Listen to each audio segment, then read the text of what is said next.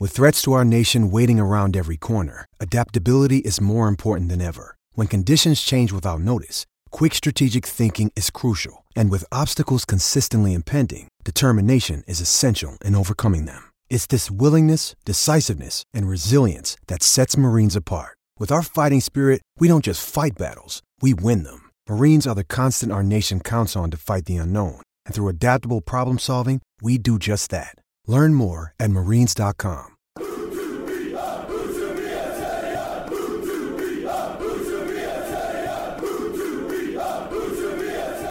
Hello, welcome to To Be a Terrier. Steven Chicken here with a limited vocal range, joined down the line as usual by David Hartrick. How are you doing? Yeah, not bad, mate. Not bad. Sore throat, is it?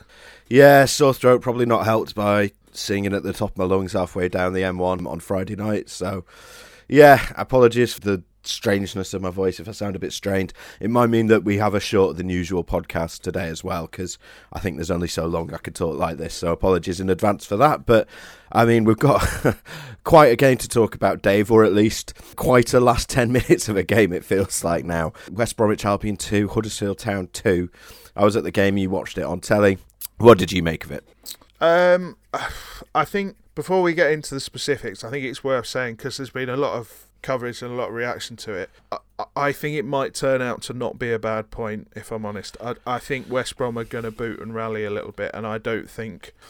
I don't think I, they've still got to play quite a few of Town's rivals, and they've got to play a few of them at home. And I think potentially it may turn out to be quite a decent point for Town because they've got some really good players, haven't they? Like whatever Yeah. you think of Steve Bruce, they have genuinely got some good players. So before we delve into it, the result, yeah, it's a draw that felt like a defeat because of the nature of it, but it kept the run going, and yeah, I I don't think it will be too bad in the long run. No, this is it. I mean, I think you're right, and I think probably having lost on Monday as well probably made it feel even worse.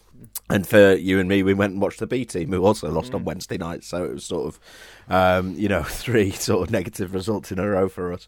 But um, I think we would have taken a draw at West Brom going into this game. I think. I think the issue with, with that is twofold. Obviously, it's the nature of it, the the sense of injustice in particular at the penalty, which we'll get on to.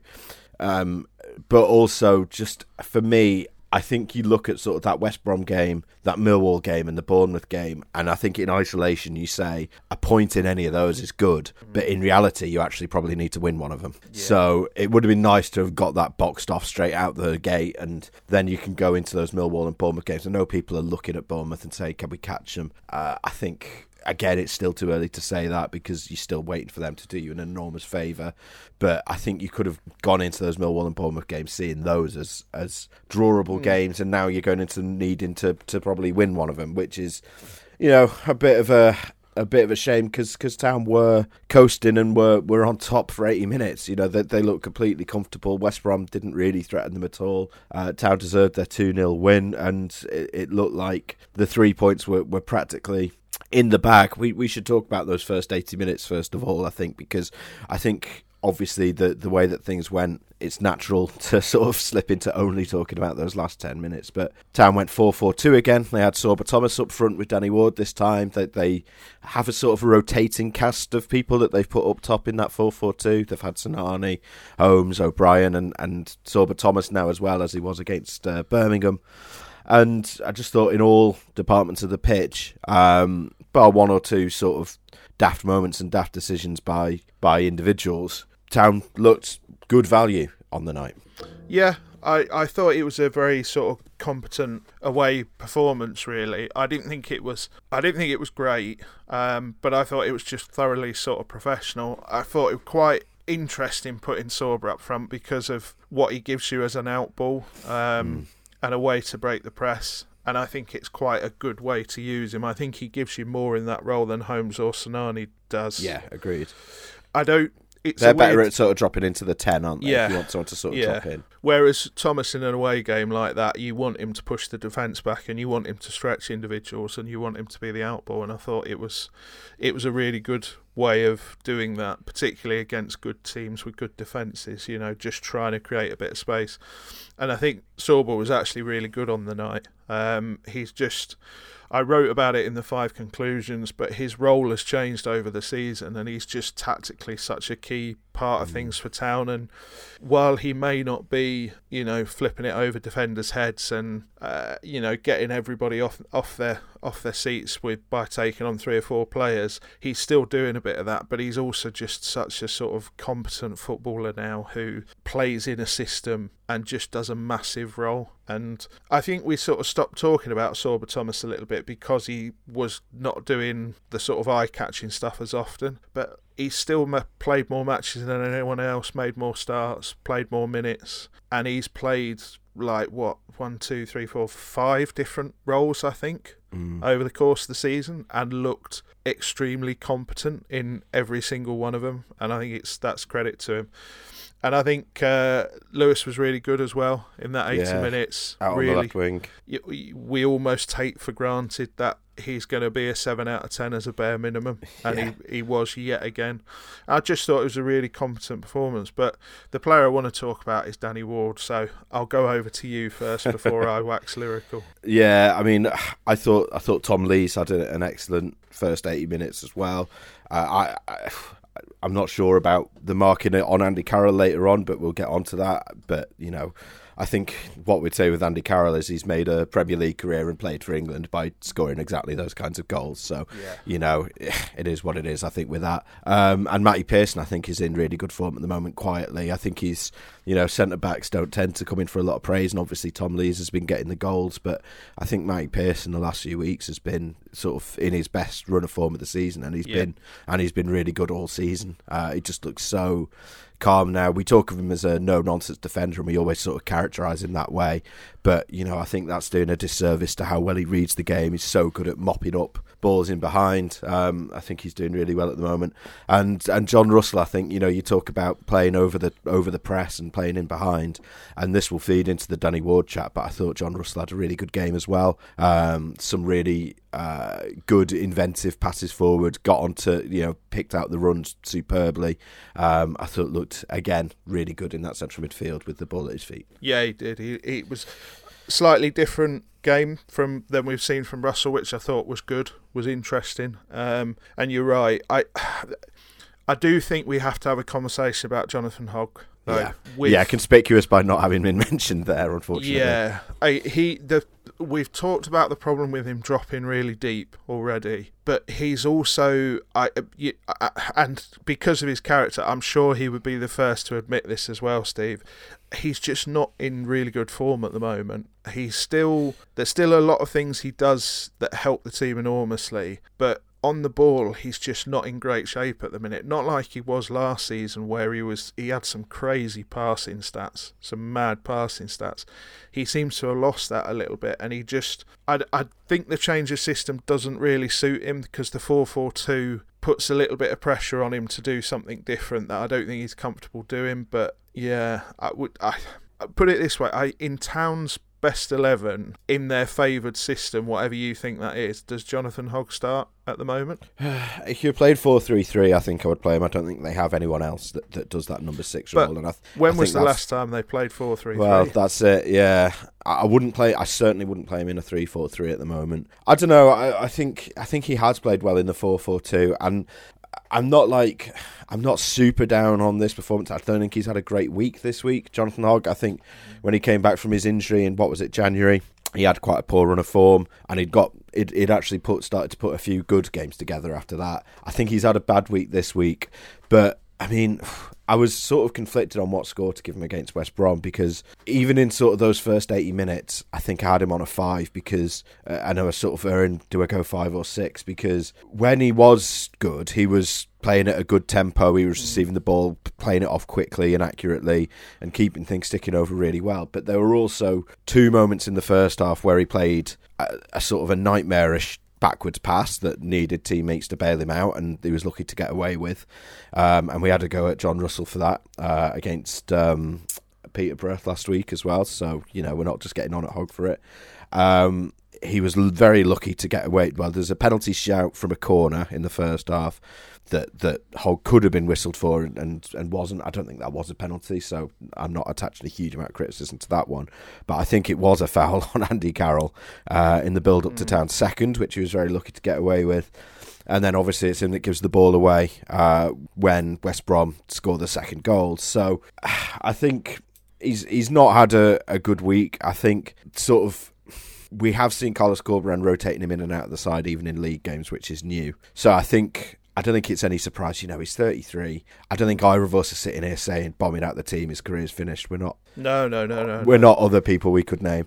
Um, but uh, but um, I think he's you know he's a player you use in certain games, uh, and you know I, I think maybe there's because he's been there so long and he was player of the year last year. Maybe there's an unfair expectation that he is going to be perfect and he's never going to give the ball away and he's not mm. going to make those mistakes. You know, so I think but, I think like part of the issue, just to talk about the system a little bit, is that when they've sort of played the 4 4 2 more as a diamond, it suits him well to play as a six, sit in front of the back two. We know that's where he likes to be. We know that's where he's probably at his best.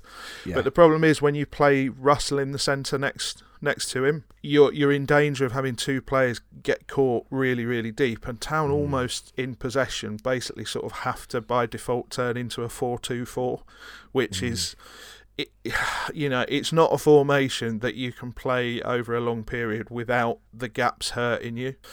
And it feels, as I said, there is no chance that Jonathan Hogg is finished. He still has a huge role. Yeah, I mean, in the in the in the dressing room and on the training ground alone. Never mind on the pitch. But I think the four four two, if you play it as a diamond, then he he works. If you play it as something more akin to like a more natural four four two I'm not sure he's the man who starts in it for me. Yeah, as I say, I think it's, I think it is just a bad week this week, perhaps because he had had that good run of form before then. We hadn't really, because you and I sort of off air had said he's becoming an issue here, but we'll will appreciate he's coming back from injury, so mm. we're not going to go and two foot him.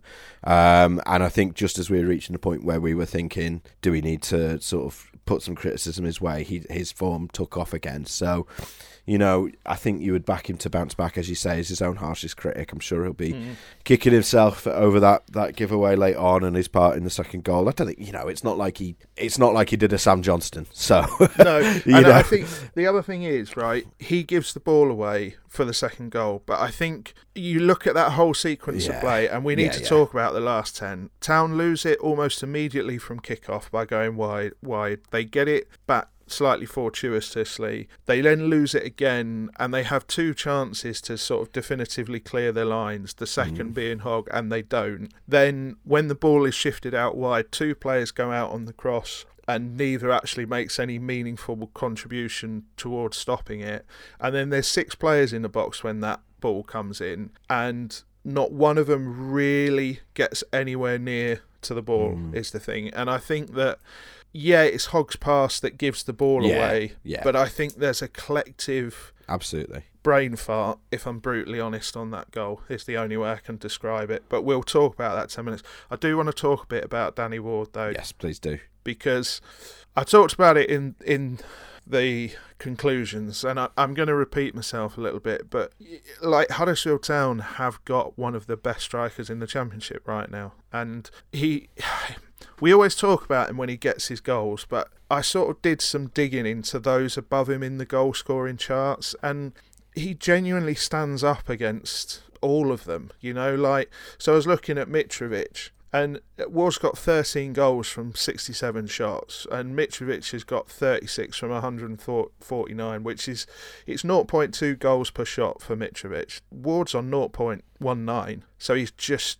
a hair's breadth behind the bloke who's going to break the goal scoring record. It, the same with Solanke. So like it, it so Ward's shots on targets percentage of what he gets is like nearly 10% higher than Solanke's. And you're looking at Solanke and Mitrovic, they're two strikers whose entire team platform them essentially constantly. So the the whole team is designed to create chances for them, and that's not how Town play. That's not what Danny Ward has to do. You know, he's not I wouldn't say he's a false nine by any stretch, but they don't have, you know, Mitrovic and Solanke don't have pressing duties in the same way. They don't have to drop deeper in certain away games. They don't mm. effectively have to play as the first defender much. And that's all things that Ward does alongside, you know, keeping keeping track track with his sort of contemporaries around him and like his goals per shots on target is higher than Ben Brereton. Um, I think Weimann at Bristol City has scored three more, but he's played uh, like nearly 850 minutes more football this season than Ward. Um, and I think the only other player is, is Billy Sharp, who's got three penalties in his total, and Ward hasn't got any. And we can have the whether you count penalties discussion or not, but we're not having it here. I think in in this context, it, it does go to show what a phenomenal job he's doing. And again on Friday, I think like he gets his his reward on the first goal for being patron saint of lost causes for that club, and you know he, he he's the only one pressing keeper hesitates. He gets his goal, but how many times have we seen him in that position this season doing exactly that job, stopping a goalkeeper or a central defender from comfortably being able to play the ball mm. into midfield or out wide where it was a matter of time before we got one of those yeah. goals, wasn't it? And then second half, you know, O'Brien's shot comes in and like every good striker follows the shot in. That's that's a bit of instinct, but it's also about sort of second guessing where you think the keeper might put it, and he gets his reward again. But just his all round game was he's working excellent. The, he's, he's, working the build up to that. Yeah. to that second goal was brilliant. Him and Russell played off each other really well. Yeah, sort of 30, 40 yards out from goal, and and helped create that space for O'Brien to get him free. Um, I mean, I think Lewis probably should have done better with his finish. Yeah, um, but then Johnson should have done better with the save, and you end up with Ward putting it in. So, and yeah. just his his link play and what he's contributing to the team is just massive. I mean, you saw on Monday night we we were at the Forest game, and when Ward came onto the pitch and played as a forward, Town's game improved infinitely. You know, yeah, it, they yeah. they immediately attacked in a different way. He had a couple of lovely touches, just layoffs that took one, two, or three defenders out, and he's just we're not we're not being smug he had a terrible season last season, yeah, but we were defending him on the basis of he was clearly injured. There was clearly other factors involved. But this season, you know, he, he has been excellent. He won't get Player of the Season. You know, like either Lee Nicholls, Lewis O'Brien, or Sorba Thomas is going to get Player of the Season. And I think you know by rights for various reasons, but. Danny Ward absolutely up there, absolutely up there, and it's like it's really I love these games where he gets to score as well. he gets mm. to hmm. do the thing that obviously gets gets the headline and gets you know a, a, certain. It feels like he's sort of completed football in that role when he gets to score as well. But just the amount of pressing and how high he pushes and etc. It's just he's just in such good form and has been really since what since about start of December. You know this this run, this seventeen then, game think, league yeah. run has just been he's been really really good, really good. Yeah, yeah. I mean it's quite a turnaround when you've got fans chanting you're just a Danny Ward at Karlan Grant, isn't it? yeah, exactly, exactly. And like last season was horrible, and we did try and defend him a few times when uh, there were one or two performances that were quite indefensible, Steve, if we're honest. But yeah, he's he's just like I wouldn't say his first name on the team sheet because I think Lee Nicholls is obviously first name on the team sheet. But I tell you what, Danny Ward and Lewis O'Brien are fighting it out for who's next. I think. Yeah, I think I said recently um, that probably the two outfielders who are irreplaceable in this side are, are Lewis O'Brien and and Sorba Thomas, and I put in brackets after that and maybe Danny Ward, and I think I'm definitely removing the maybe from that. I think mm. he is he is pretty much irreplaceable in this side. You know those those four names. I think. Um, Nicholls, O'Brien, Thomas, and Ward play, you know, any game they're fit for, don't they? And they do. Yeah, they're they're doing really well at the moment. And yeah, big praise to, to Danny Ward. Um, I'd echo everything you say there. I think he's been been fantastic.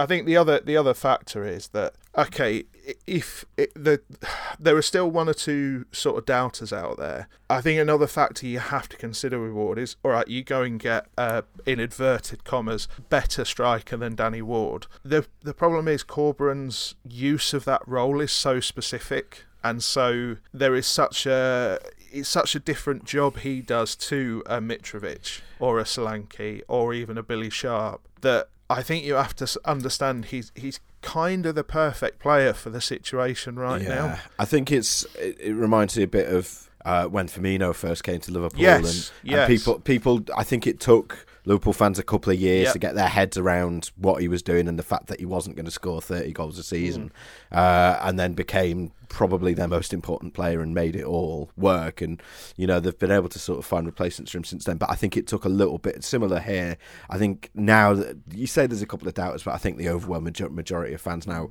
actually see and appreciate everything Danny Ward is doing and, and know what he's doing and, and, and they love him for it. Um, I've said before but you know his turnaround in the way that he's won the fans over this season has been one of my favourite things about this season. Uh, same as Ollie Turton by the way. Uh, Yeah. I know just to mention another chant I enjoyed. Uh, Turton scores were on the pitch, so uh, and he almost did. He uh, he put one towards the top corner from a header, but there you go. Um, no, big praise to Danny Ward, but I mean, obviously. The penalty decision, uh, I think everyone agrees that was never a penalty. There were people in the press box trying to play devil's advocate, and Steve Bruce made a sort of feeble attempt at going, "Well, it's his intent. It's high boot. You, you can't do that." But yeah, come on, the referee's given that decision because he thinks he's caught Mowatt in the face. Mowatt makes out like he's caught him in the face, and he absolutely hasn't. He's got nowhere near him. Uh, never a penalty in my book. No, never in a million years. I I think the like I had to discuss it in the conclusions, and I, I I'm going to make the same thing clear here that I made in the conclusions that me and you, as a rule, don't like talking about refereeing decisions and particularly putting it in print, etc. Because they get enough abuse. They don't Absolutely, need yeah. us adding to it, and oftentimes I think we just have a slightly different view on it. But well, I, I, I mean, you know, it's a long-standing bugbear of mine that you know every game you watch in the Premier League or Champions League, the entire half-time discussion will be about a, a refereeing mm. decision, and it's like, well, either everyone agrees on it and there's no point talking about it, or you disagree on it and you get the benefit of the doubt. But with this one, you know, we're representing, you know, we're we're sort of representing the fans in a way as as part of our role, writing for the Examiner, and yeah, from a town perspective, that was an absolute stinker, wasn't it? yeah, the like the out of control argument doesn't really work because not only does he get the touch on it, but at the time of the sort of where the contact would be supposedly be, if you look, Sorba's foot is actually closer to Mowatt's wrist than it is his head. Yeah. You know, he's he's not only got the touch on the ball, but he's pulled his foot away. Yeah, yeah. It's quite a delicate little flick. It's not. It's not Sadio Mane on um, But he lo- Ederson, is it? Yeah, the, the thing is, Sorba loves one of them as well. He, you know, Yeah. that's that's something he loves doing. That little delicate flick over the head, and Mowatt Mowatt sells it. The linesman, I saw somebody saying the linesman should help him out. The problem is at a corner, the linesman basically has to stand in line with the six yard line because he's watching for any infringements he can see in that area.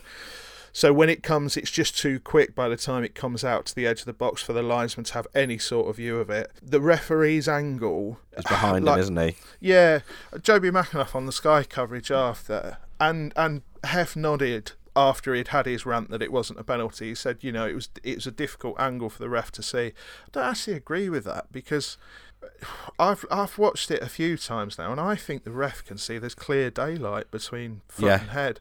It's just it's a real time decision, which we know they're difficult to Yeah. make, but. Yeah, it was it was a, it was a stinker, absolute Yeah, stinker. yeah, it was. And like, just as a wider point, championship referees have had a bit of a stinking weekend. If I'm brutally honest, if Oh, anybody's ah, that Fulham the- penalty. yeah, and that's the not the only one, one. There was there was a terrible one in the Bournemouth Derby game as well. Derby not not given. So yeah, it was it was really disappointing, and I think that I don't think it would have been a draw without that decision. But the problem is that Town then mentally for probably about eight minutes before they got themselves back together, they they went through a little collapse, and I've not seen them that way, seen them that ragged and out of control for a long time, for months Probably and months. Peterborough away, probably the last time they did that. Yeah, Um, yeah, probably. th- they, and that was what November. yeah, this is why I was sort of my my stance on it initially after the game was, you know, it was a kick in the face, but they, as in, to the result was, um, but that um, they they you know they were still winning when that penalty went in. That penalty didn't have to define their game, and you know people are saying. I think a lot of fans sort of gave because they were so angry at that refereeing decision. I can understand why. Sort of gave Town a free pass on the fact that that they ended up drawing that game. um, saying, you know, oh, it turned the game. And, and you know, Carlos Corberán came out and said it changed the game emotionally and, you know, completely. But.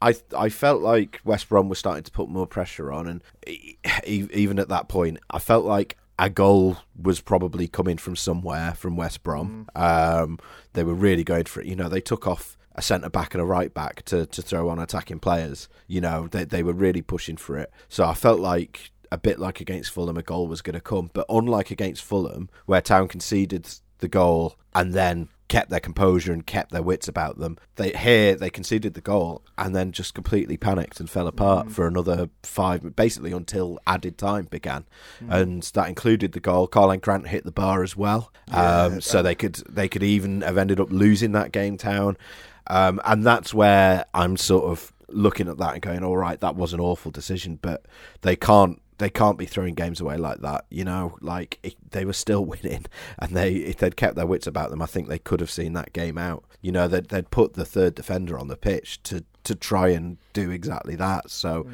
I thought that was that was poor from Town, to be honest. Yeah, it it was that we've t- already talked about that that the second goal just being a collective failure, really. But like the the Grant chance really summed up where their heads were at at the time because all that was was they worked the ball wide, simple ball like inside, and a little chip over the top, and there was a line of six town players completely taken out by one ball, mm. uh, completely taken out, and it was uh, uh, as I said, it's a long time since I've seen them like that, and the slightly worrying thing is we we're coming into a highly pressurized part of the season, and they've got to they've got got to be better than that. Really, they they've got to get focused straight away and just do the things that have got them into the position where they were 2 0 up in the first place.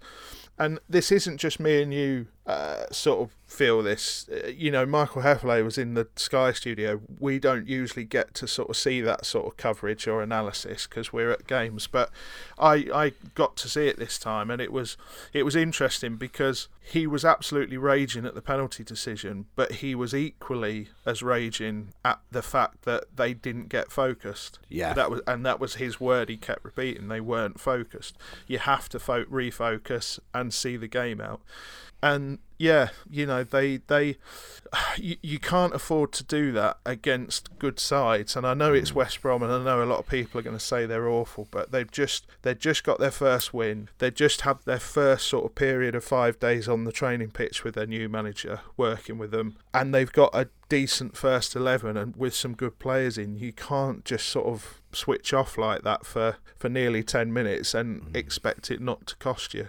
so it was a bit disappointing it does feel a bit unjust but yeah, grand scheme of things, it may turn out to not be a bad point in truth. Yeah, that's it. I think as you say, I think that's the key thing is you can't afford to do that against good teams, no. and town are, and town are playing a lot of good teams over the next few weeks. That that's sort of my issue, and you know if, if they are looking at the playoffs rather than automatic, and I think we have to keep sort of uh, assuming that, that it is going to be play- playoffs if it is going to be you know a top six finish, um, unless you know we need a few more results uh, against Bournemouth before we start talking about anything else for me, but.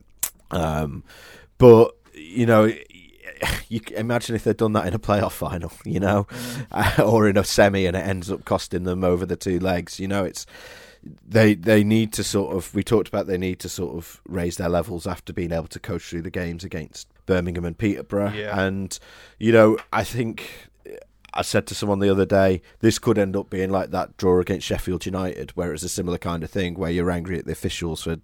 you know, sort of costing them two points, uh, making them get a draw rather than a win, uh, and then the next game they're brilliant, and you know they they they, they you know they, they go from strength to strength from here, and you take the positives out of it because there are a lot of positives to take from that first eighty minutes, obviously. Um, and as you say, in the grander scheme of things, you know, look at you look at their recent results. They've taken thirteen of the last possible fifteen points.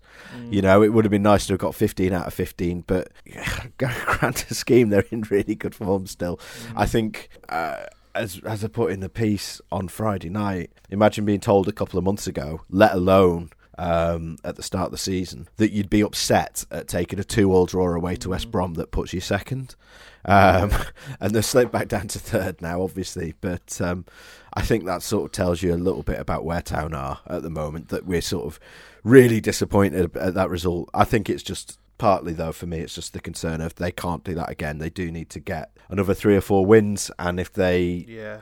if they can't see games out, that's going to make their job a lot more difficult. Hopefully, it is just a bit of a one-off. So the only other team to have taken 13 out of the last 15 points? Go on, Millwall. there you go. So huge game ahead on Wednesday, and um, I think I think Millwall are genuinely good as well. It's not a not one of them weird championship blip runs. I think they are. They've I- been.